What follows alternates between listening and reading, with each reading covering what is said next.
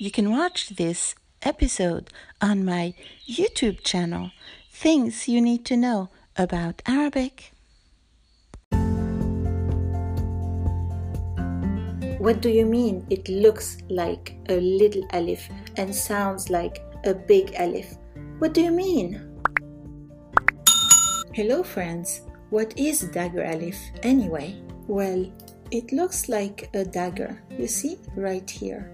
And a dagger in Arabic is khanjar, and this is called al-alif al-Khanjariyya, the dagger alif. Well, let's try to find it. This is our basic Arabic alphabet, the 28 letters, and these are the 14 other symbols we need to read and write Arabic. Do you see the dagger alif?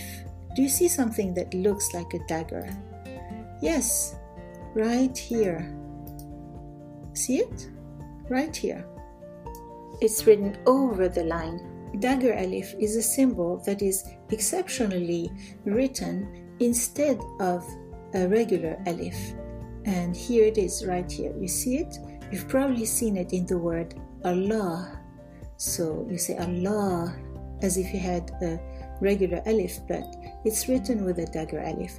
You won't always see this dagger alif. In modern standard Arabic, it's usually not written.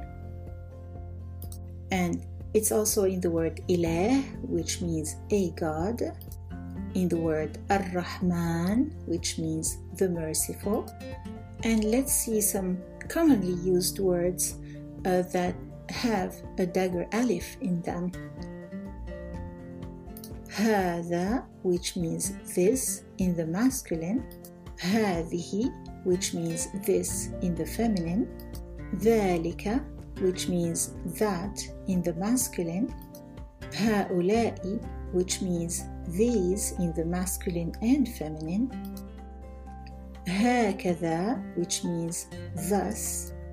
And lakin, which means but. Do you know other words that take dagger alif? Let me know.